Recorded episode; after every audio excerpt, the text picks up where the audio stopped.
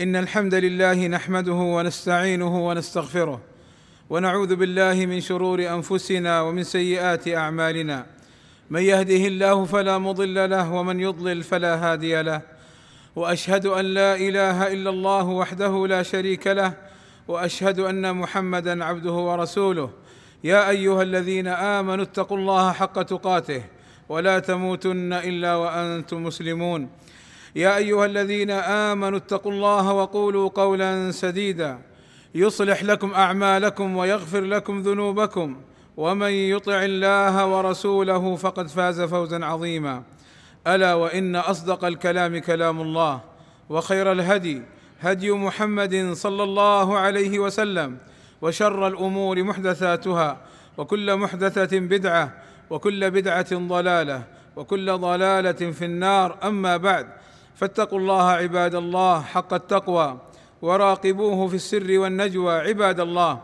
هناك بعض الأمور يمتنع عنها الصائم يظن أنها تفسد صيامه أو أنها تؤثر فيه فتنقص أجره وهي في الحقيقة يجوز فعلها ولا تنقص أجر صيامه فضلا أن تبطل صيامه أو أن تفسده.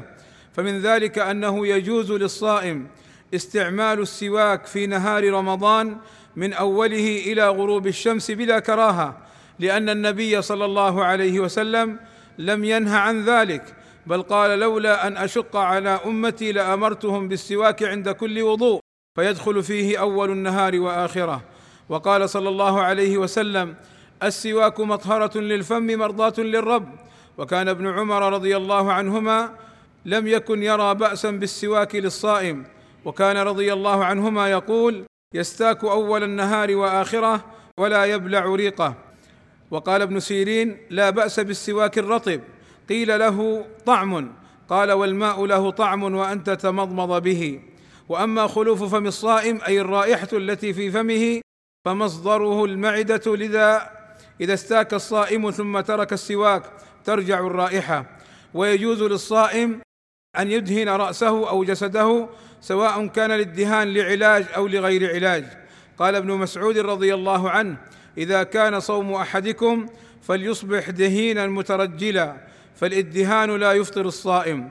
وكذلك يجوز استعمال الكحل في نهار رمضان لأن النبي صلى الله عليه وسلم لم ينهى الصائم عن استعمال الكحل ولم ينقل عنه فيه شيء إلا أحاديث ضعيفة لا يصح منها شيء.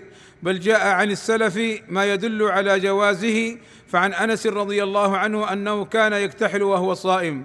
وكذلك يجوز للصائم استعمال الطيب وشم الروائح الجميلة لأن الطيب لا خلاف في جوازه وإنما اختلفوا في كراهته للصائم. والصواب أنه لا يكره للصائم لأنه لم يأتي دليل يحرمه على الصائم والأصل الجواز. وكذلك يجوز وضع الحناء للصائم فوضع الحناء أثناء الصيام لا يفطر ولا يؤثر على الصائم شيئا كالكحل والطيب. ويجوز للصائم أن يقص الظفر أو يحلق الشعر في نهار رمضان لأن الرسول صلى الله عليه وسلم لم ينهى الصائم عن ذلك.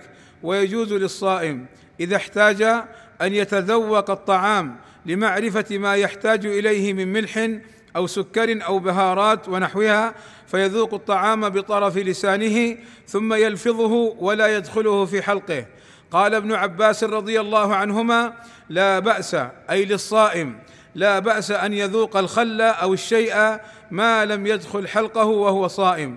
والله أسأل أن يجنبني وإياكم الخطأ والزلل والفتن ما ظهر منها وما بطن وأن يغفر لنا الذنوب والآثام والزلات إنه سميع قريب مجيب الدعوات.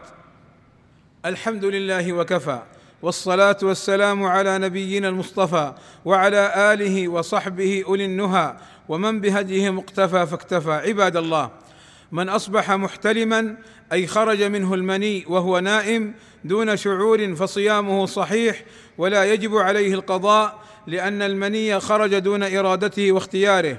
وقد رفع القلم عنه في حال نومه فلا شيء عليه ولا قضاء سوى أنه يجب عليه أن يغتسل للجنابة إذا أنزل المني وراى الماء.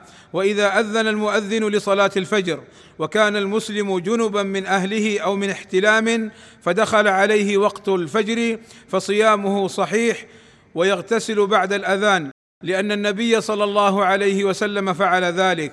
فعن أم المؤمنين عائشة رضي الله عنها وأرضاها أن رجلا جاء إلى النبي صلى الله عليه وسلم يستفتيه وهي تسمع من وراء الباب فقال يا رسول الله تدركني الصلاة أي الفجر؟ تدركني الصلاة وأنا جنب أفأصوم؟ فقال صلى الله عليه وسلم وأنا تدركني الصلاة وأنا جنب فأصوم. فقال له الرجل لست مثلنا يا رسول الله قد غفر الله لك ما تقدم من ذنبك وما تأخر. فقال صلى الله عليه وسلم والله إني لأرجو أن أكون أخشاكم لله وأعلمكم بما أتقي. عباد الله إن الله وملائكته يصلون على النبي يا أيها الذين آمنوا صلوا عليه وسلموا تسليما.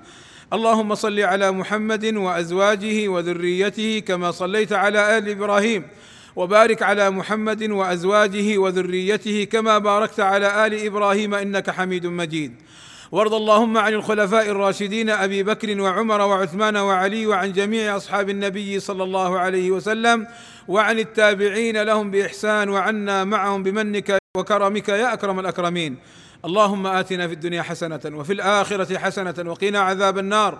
اللهم فرج همومنا واكشف كروبنا ويسر أمورنا. اللهم اغفر للمسلمين والمسلمات والمؤمنين والمؤمنات الأحياء منهم والأموات.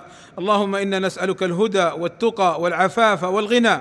اللهم وفق ولي أمرنا الملك سلمان بن عبد العزيز لما تحبه وترضاه وأصلح اللهم به العباد والبلاد.